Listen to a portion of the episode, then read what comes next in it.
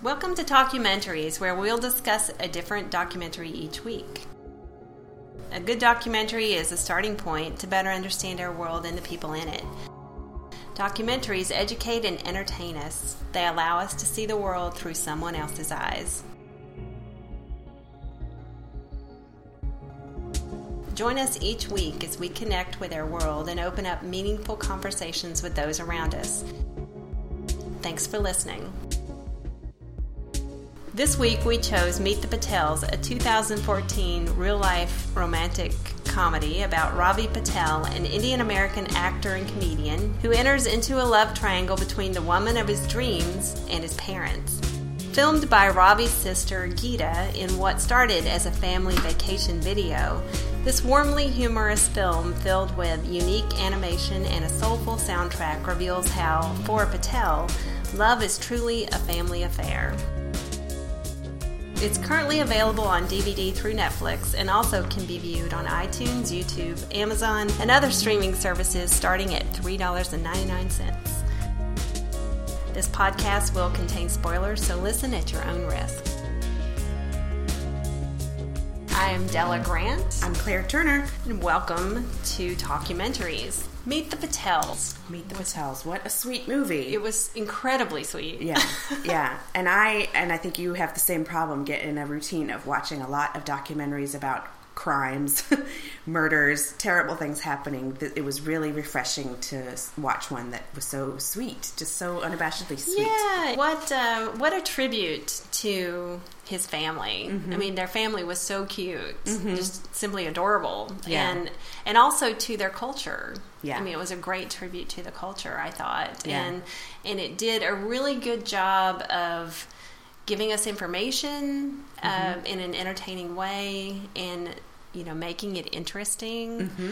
and i think to any audience it would be interesting i just thought it was really well done yeah so the premise here is that he is uh, ravi is approaching 30 and his as his father tells him to be approaching 30 without ever being married is to be the biggest loser you can be. his father had some very strong opinions on the matter. It was interesting to me because I wasn't married until I was 30 and I didn't feel like I was in that big a panic about it and I feel like men are certainly in less of a panic about it traditionally but uh, not so in the Indian culture. Yeah. That once you've got your career on track or even before, you should be, you know, really dedicating a lot of time and a lot of effort to finding the right one mm-hmm. to settle down with with and get married. And complicating this is the fact that he actually did have in his past, in his recent past, a very serious relationship with a woman named Audrey who was very not Indian. right.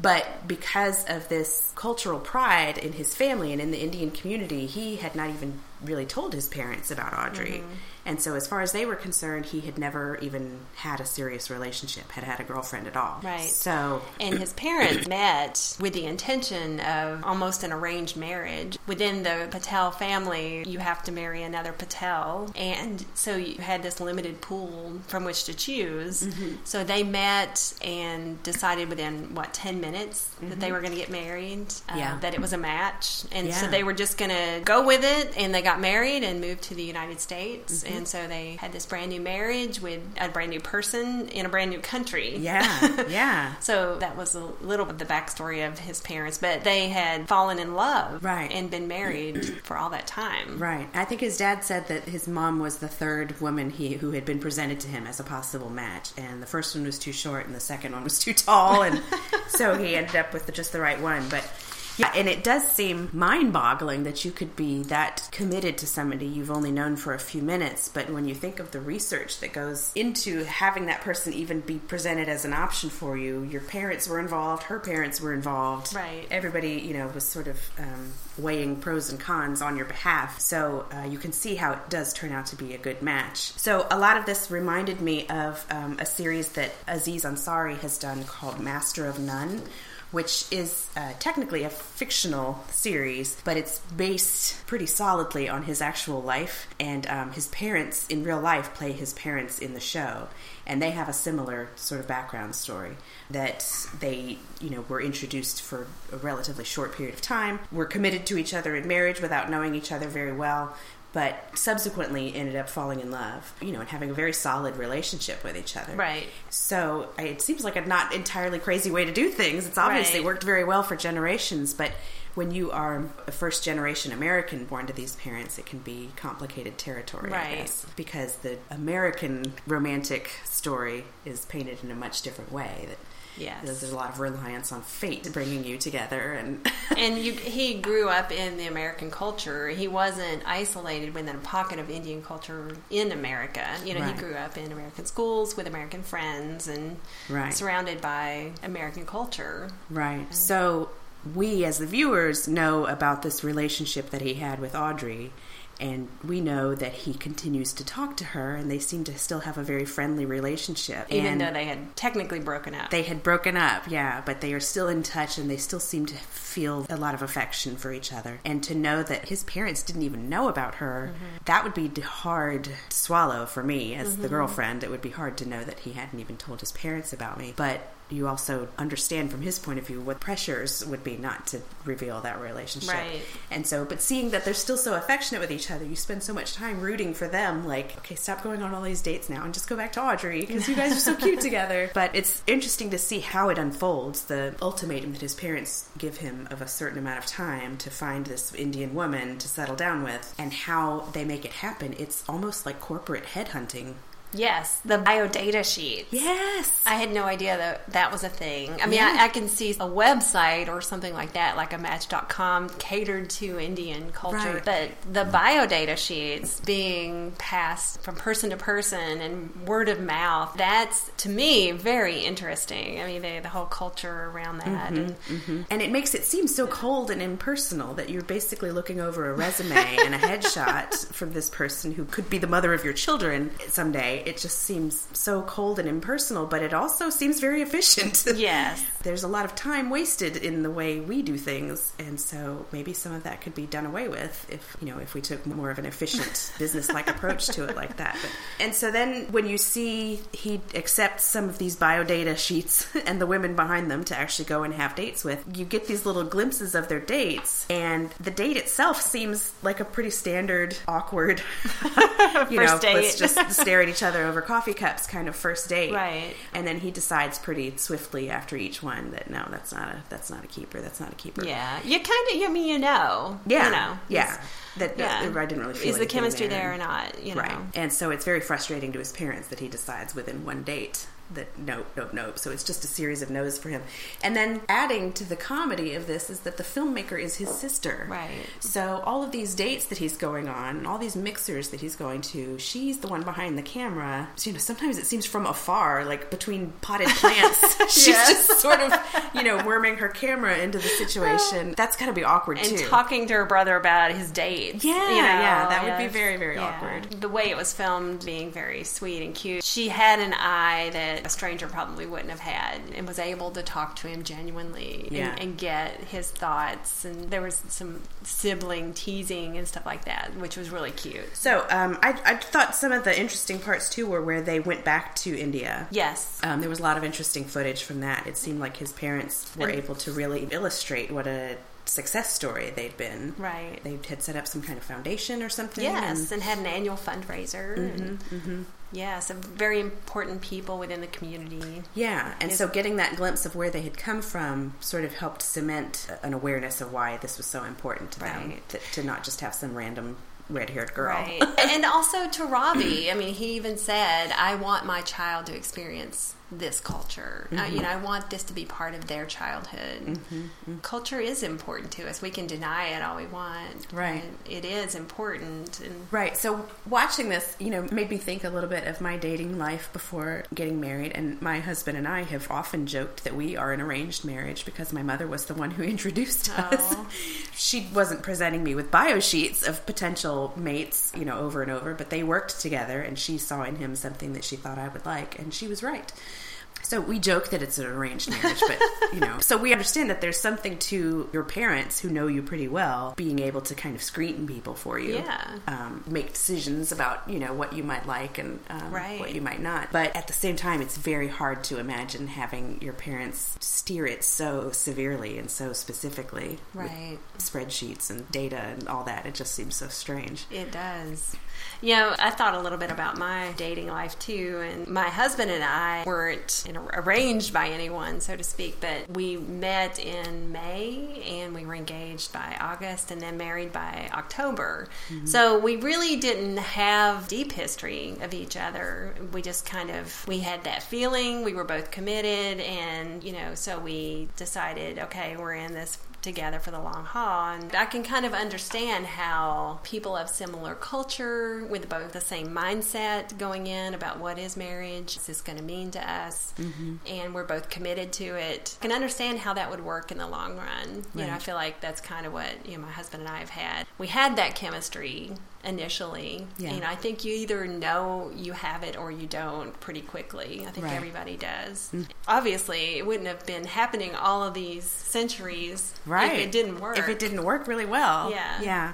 And to go back to Aziz Ansari, one of the things he based his series on, Master of None, is he did a lot of research on modern dating. And in fact, he has a book, I think, called Modern Love. But it started with he would do a lot of stand up routines about what dating was like for him and dating in the age of, you know, apps on your phone that could present you with options and things like that. And then he started to actually look into research about dating. And so he wrote this book that I thought when I picked it up was going to be just, you know, a comedy routine in text about experiences with dating. But he actually collaborated with like a, an economist or a sociologist or something with real scientific data about the difference between dating then and dating now, even within the United States, and how, you know, just a few generations ago, the person you married and spent your life with was likely to be somebody who grew up within a certain number of miles of you. And so if you grew up in an Italian neighborhood and you were an Italian guy, you probably married the Italian girl from around the block and you had a bunch of children and that was that. And um, now people are much more mobile. They don't stay, they don't grow up and get married on the same block anymore. They are not likely to pursue a career in the same state where they grew up. And so Americans in general are you know having to broaden their horizons and look a little farther than they used to. Yeah. and that's got to make it especially complicated when you have parents who are used to doing things this way. Right. but just the differences in the way we've approached it just from one generation to the next is really interesting. Anyway audrey this girlfriend of his is always in the back of our minds as he's going on these dates with these indian women that his parents have approved of and passed on to him One thing I found interesting is that it was filmed over a six-year period. Was I it a six-year yes. period? I Oh, didn't. wow. I didn't think that came across in the film. yeah i didn't So realize I wish we could have seen more of Audrey throughout the process. Mm-hmm. Although I understand why she wasn't on camera. You know, we heard a couple of conversations on the phone. We heard talk about her between Ravi and his sister, but we never really saw her except in a video clip until the end. Mm-hmm. I would like to hear more of Audrey's story. And I do think if they had inserted more of her story into the documentary, it would have bogged it down too much. Yeah. But I wish there would have been some sort of extras or some sort of follow up somewhere out there Yeah. that's accessible where we could have heard more of her story. What did her family think? Did they know about Ravi? right even Um, just a quick aside from her would have Yeah. We only heard her in conversations with him Yeah. And then we heard a lot of him one on one with the camera, but not Right. not really a second from her. Yeah, and so even at the end, you know, you know, Ravi ended up with Audrey at the end of the film, and we saw her making flatbread with Ravi's mom, and you know, Yeah. talking to the family at the table, and the family asking, you know, when are you going to get married, type of thing, you know. Right, right. Did you do follow up research? Yes. Okay. Too. It was a roller coaster. We were like, yay, at the end, and then looked it up and hmm. This aired on PBS with Independent Lens, mm-hmm. and so the Independent Lens has a web page about Meet the Patels. And you know, initially I looked there to find out, okay, where is he now? Is he married? Did he marry Audrey? And somebody asked that. One of the moderators on the page said, quote, he is married now, not necessarily to someone in the film. Smiley face with a wink. and his parents are finally grandparents is all he's allowed to say at this point. A happy ending for him still. However, it's not too hard to do a little Instagram stalking Uh-huh. and, Yeah. and see a beautiful baby daughter and a beautiful wife who appears to be of Indian heritage. And I guess her name is Mahaley. Mm-hmm. According to the Knot, she's an actress and they married in November of 2015. Yeah, so, So- fairly recent. Yeah. But it seems like it worked out really well for Ravi and his family. Right. But again, I'm curious about Audrey. Where is Yeah. she now? well, and it was so sweet to see that scene at the end of the documentary where you had spent all this time really kind of rooting for Audrey and going, "Why are you wasting your time on all these first dates with these people you're not interested in?" And so it was sweet to see her at the end of that come back into the story, Yeah. and to be with the family and see them warmly welcoming her, even though I'm for sure that was a tough pill to swallow, Right. and see her, as you said, cooking with the family, learning, you know, his mother's recipes and all that stuff. So there was a lot of effort on both sides to make it work and make it Mm-hmm. Fit. And you'd leave that documentary thinking they're going to be fine, and they still will be fine. But it's, it turns out they're just not going to be fine together. Yeah. My favorite part of the movie was when he told his parents and his father said, Your happiness is my happiness. I thought that was really, really sweet. Yes. And you know, of course, his mother said, You know, I'm not giving up on my culture that easily. I think that's she natural. was really, yeah. She That's had a natural, real hard time with it. Yeah. Um, I mean, yeah, I do think it's natural. When, And but then she said, "I didn't have a problem with you dating uh, someone of another culture. It's that you didn't tell me." Right. And I can understand that completely. yeah, the secrecy about Audrey was troubling. Right. And they did all this work, and this whole time he's talking to Audrey, and Right. and still thinking about Audrey. And Yeah. it's Yeah. just a, a really good family story.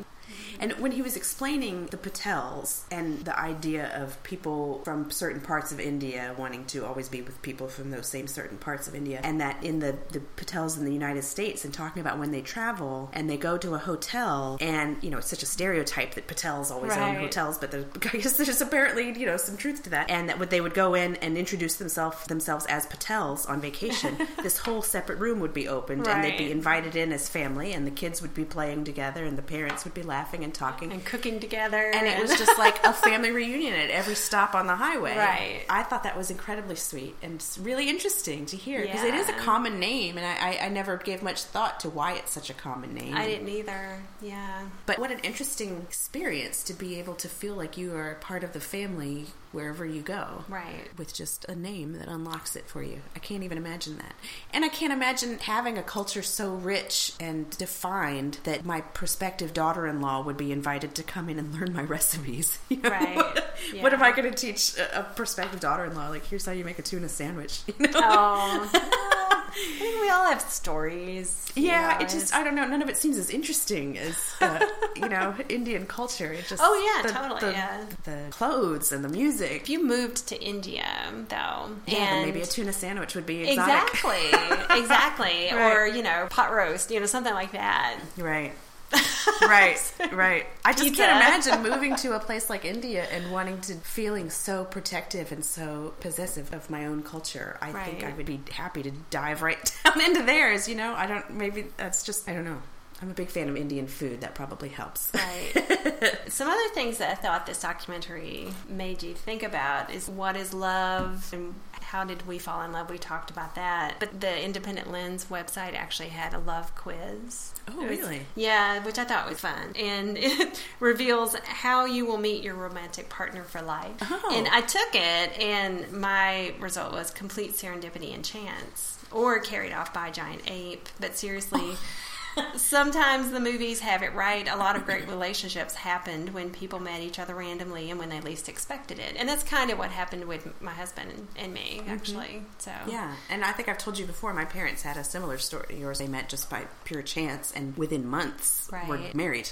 Yeah. Just when you know, you know. Yeah, yeah. It didn't ask a lot of questions, but I thought my result was pretty accurate. yeah, yeah, that's really interesting. I'll have to check that out. That's another one that makes you wonder are we doing it better now than previous generations did? Because I feel like it's much more complicated now to meet the person you're supposed to be with. Is that because we're overthinking it, or is that because we're thinking it of it exactly the way we should? Because, you know, to go back to that previous example of the Italian guy in the Italian neighborhood Mm-hmm. marries the Italian girl around the block, that was much simpler, and they probably owned a home by 25 and had plenty of kids. And But were they happy? Yeah, I mean, if your choices are more limited, your decisions are simpler to make, and So you know, really pondering you don't know what you're not. missing. Yeah, Right. You- if you never leave that 25 square mile radius, and you don't know much about the world outside of that, you don't miss it. I guess. Yeah. we we do travel more. We Yeah. things are more accessible now, and we do have the ability to see what other cultures have to offer. Yeah. So- well, and uh, not to keep going back to Aziz Ansari, but the, the story of his parents was that they were matched together in India and married pretty quickly, and then very shortly after that moved to the United States for him to pursue his medical career. And so they moved to, I guess, New York, got an apartment, and got settled in, and then he started going off to work for you know hours and hours and hours every day. And she didn't speak any English, and she was stuck in this apartment by herself. Every time the phone rang, she was afraid to pick it up. Every time the doorbell rang, she'd just peek through the peephole and be terrified. And she told Aziz, their son, "Uh, those first few days, I did nothing but stay in the apartment and cry. I can imagine if I moved to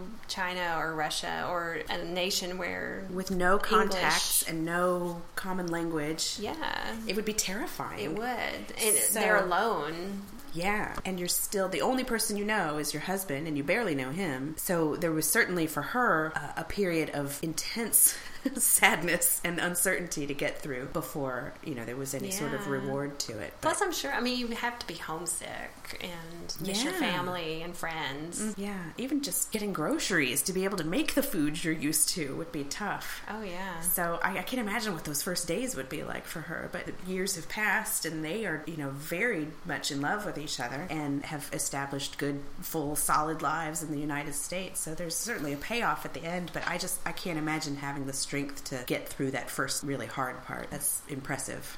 to be able to Oh. focus on like the eventual goodness to Totally. come. I'm not good with homesickness.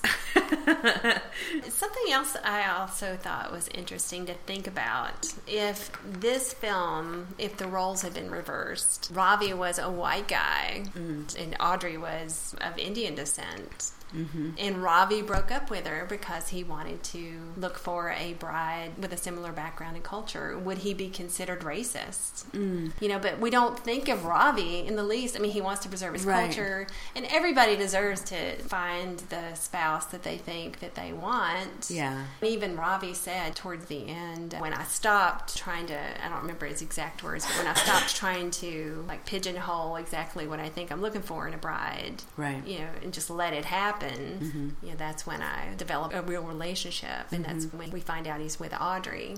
right. But Yeah, that's interesting to ponder. I mean, I, I think it would be pretty racist if basically the culture he was trying to find was just white.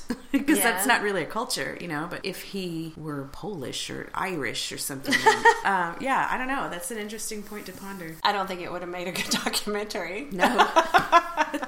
no, it wouldn't have. When you said um, it would be interesting if the roles were reversed, I thought you were going to say if the filmmaker had been the brother and the subject had been the sister. Because there wasn't a whole lot of focus on what her what was going on with her love life. No, it was And cute seems at the end, though. Did Yes, you? What? Yeah, yeah. Into the credits when he turned the camera on her and she came Yeah. home from a date. Yes. And she yeah. didn't want to talk about it. yes. right? Yeah, the tables are turned all of a sudden. but you would think there would be a lot more pressure on the daughter. Biologically, it's a little bit more of a pressing issue for the woman Yeah. than, than for the daughter than for the son. and her name is Geeta. Mm-hmm. She she was very attractive, and because she was behind the camera all the time, like for example, my husband thought she must not have been very attractive because Ravi made the comment when he was talking about dating in the Indian culture in the U.S. that you know, she'd been on I think thirty dates but mm. no second calls, like Right. no, no second dates. Right. And so my husband, he didn't see the end. He fell mm. asleep, Oh, which happens. He gets up earlier than I do. it's not because it was boring. It's just because Right. it was getting late. Right. He said, I'm not going to be able to go back and watch it. How did it end? So I was telling him, he's like, Oh, well, was she pretty? And I'm like, Yeah, she was very pretty. Yeah. And he said, Oh, I just had it in my mind that she wasn't because you know, she didn't get called back on the second dates, but Right. It was more chemistry than looks. So, yeah. Yeah. And maybe she was putting off signals on those dates that she didn't. She, maybe she's not ready. She's, yeah. You know. But yeah, I mean, marriage isn't for everybody in general. Right. Right. So, especially if you're being pressured to marry. Yeah, yeah. I mean, just that statement from his dad that to not be married is to be the biggest loser you can be. Like, oh, that's pressure. Yeah. I found it interesting when Ravi described the different perceptions of skin tone. Oh, yeah. and um, that was interesting. The lighter you are, the more attractive you are, is what one of the people who's being interviewed says. And Ravi himself jokes, "Good luck finding a mate for your dark daughter with the PhD." yeah. Because on these bio data sheets, it's there really is a lot about their educational background and their career prospects and all that. And but if you see this really impressive bio data sheet, and then the headshot shows this girl with like dark chocolate skin as opposed to a light caramel, then she would likely be dismissed out of hand, which is crazy to me. Mm-hmm. But I thought that was an interesting detail that I would never have known if not for this documentary. Right. That there was that. Yeah, and he made a joke about sitting in the sun with no sunscreen at one Yes. point when they were filming. And Yeah, so I guess we just have more to talk about when there's a murder involved. We've been conditioned well, this Karen was so and Georgia. lighthearted and cute. Yeah, it was a puff piece like a compared rom to com. right. yeah, we could still end on a high note, even. yeah, for sure. Well, that's a good point about the rom com. I think that's one thing that has influenced the way we think of looking for love. There's a lot of emphasis on serendipity and the mm-hmm. meet cute, you know. Right. And I had a friend who got divorced a couple years ago, and when she started to sort of tiptoe back into dating, she was very into like the apps and the websites and all that mm-hmm. stuff, and mm-hmm. But was just meeting like one loser after another and like one dead end date after another. And I said to her, "Well, how do you feel about just like deleting the apps and getting off of the websites and just trying to meet people organically the way we used to? You know, Right. like just keep your eye open in frozen foods. Yeah. you know, go take a pottery class. Exactly. Get out there. Just get out there. It's harder though in our culture too. The internet Mm-hmm. makes it easy to just retreat back to our homes and, and not get out there. We almost have to force ourselves to get out there these Right. days, even when we're not looking for a mate. Yeah, and it fe- it feels like the more efficient way to get it done to be able to like scroll Mm-hmm. through possibilities and click and what have you. But Do some pre-screening. Right, Yeah. right. So even if you're putting yourself out there, is anybody else keeping their eyes open for you, or are they just picking up their milk and going back to the laptop to find a date? Exactly. You know, Looking at the other. phone while they're getting the mail. Right, Yeah. right, right. I wouldn't know what to do with myself if I were back in the dating pool right now. Yeah, it just the thought of it just seems exhausting to Yeah. me. Even just talking about my friend just now, like her getting back into dating, I just thought, why wouldn't you just prepay your Netflix for the next few years Yeah. and get some nice jammies and just and a hang out with your girlfriends and Right, you know, do right. fun stuff. It's stuff that you want to do. And if you meet somebody with similar interests while you're out there doing the fun stuff, Right. all the better. That's frosting, but that shouldn't be your cake. well, my husband and I have talked about it too, and he, he said the same thing. You know, if something ever happened, you know, I'd probably just sit at home with the dogs. Yeah, yeah. I don't know. It's hard to say what we would do. But Thinking I, I about can't, it I can't exhausting. imagine proactively looking for yeah, somebody. it else. just Yeah. feels exhausting. I could see settling into it if it happened, but going out and looking, no. Mm. yeah. No, I got good books to read. Yeah, I got comfy jammies to wear. as long as you've got somebody to travel with, you know, Yeah. girlfriends or sister or mom or whoever, Yeah, exactly. somebody to know, try new restaurants with. the other part of it is, though, I do think about that saying. I have lots of people that I can do something with, but nobody I can do nothing with. Mm. So, I mean, there's that too. So, I don't know. Who knows what we would do? Yeah. You can't predict the future. Yeah, you can't predict it. I just get tired thinking about it. Like I when- do too. When I thank God. Thank goodness I don't have to. yeah. That seems like a good time to bring up the high note. Yeah. now that we've talked about the potential deaths of our spouses. Yeah, let's let's bring it down so we can bring it back up. so what what do you have? I have one that I surprised myself with. I am all of a sudden not a fan of sitcoms. I used to love like Friends and Will and Grace and all that in the 90s. And I don't know when I got so impatient with sitcoms. I don't know if they got more tedious or if I just got more cranky. Aside from that, the standard here's a little apartment set and here's some people making quips at each other. It just makes me tired. And I also, in addition to not being a fan of sitcoms, I'm generally not a fan of reboots. I don't understand why every TV show it gets remade at some point. Every movie, there's a new Chips movie coming. Like, why?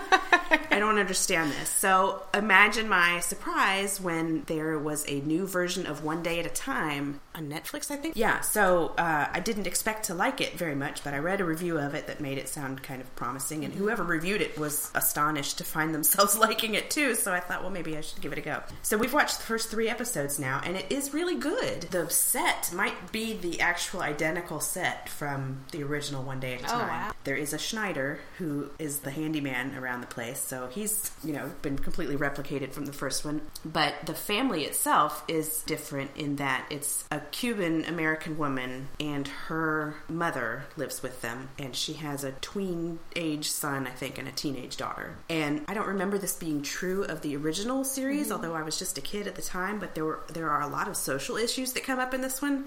I remember a good number of Were there in the original one? I couldn't remember whether there were. for that time period. I know Archie like- or All in the Family, I guess. All in the Family had a whole did. of- there's been a couple of them now where her daughter, who is a kind of a surly teenager, you know, Mm-hmm. your classic like I don't want to do this kind of stuff. It comes time for her to plan her uh, quinceañera, which is um, in the Cuban tradition Oh, yeah. when the girl turns 15 and there's a big party, and that's when she's officially a woman. Uh-huh. So this daughter has all kinds of um, feminist ideals, and she thinks that's a stupid thing to do. And her mother is like, "Yeah, I agree with you in theory, but this is still important to our culture, and I still really would like you to have one."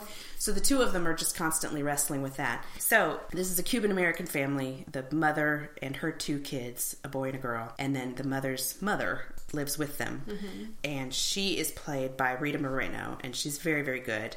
She's sort of the the super Cuban influence. You know, she's really hot to see this quinceanera happen, and um, she's very traditional in her way of thinking and doesn't understand a lot of the American ideals that some of the kids have picked up. And the mother herself, the one playing what would have been the Bonnie Franklin character, is an actress named Justina Machado. And I spent the first half of the first episode trying to figure out why she seemed familiar to me, and then it finally occurred to me she was in Six Feet Under, and it's become Oh. a running joke in our house that if you see somebody who looks familiar in a movie or a TV show, it's probably from Six Feet Under.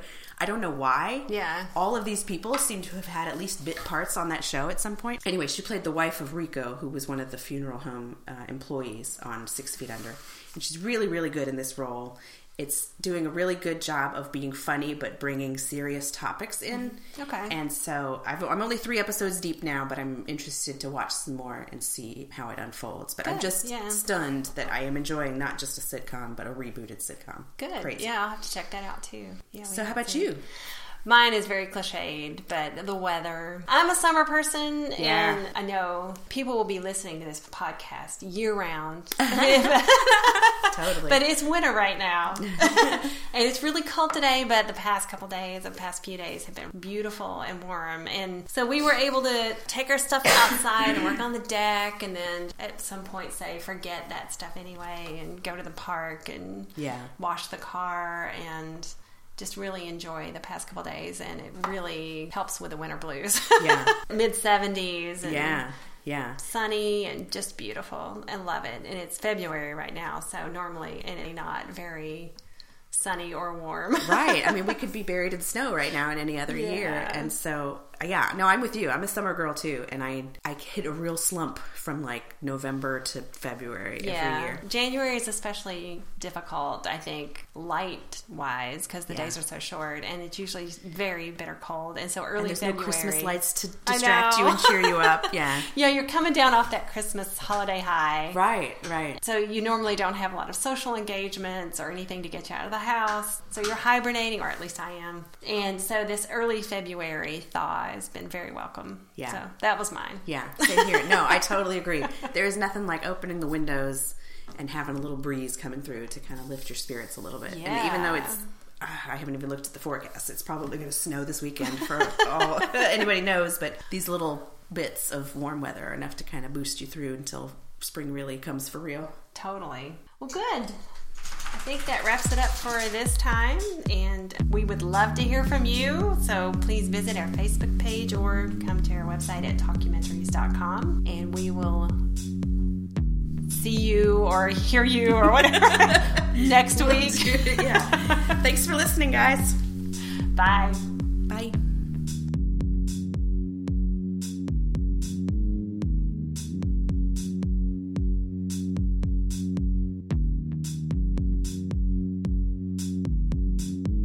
Opening music is Places Unseen by Lee Rosevere.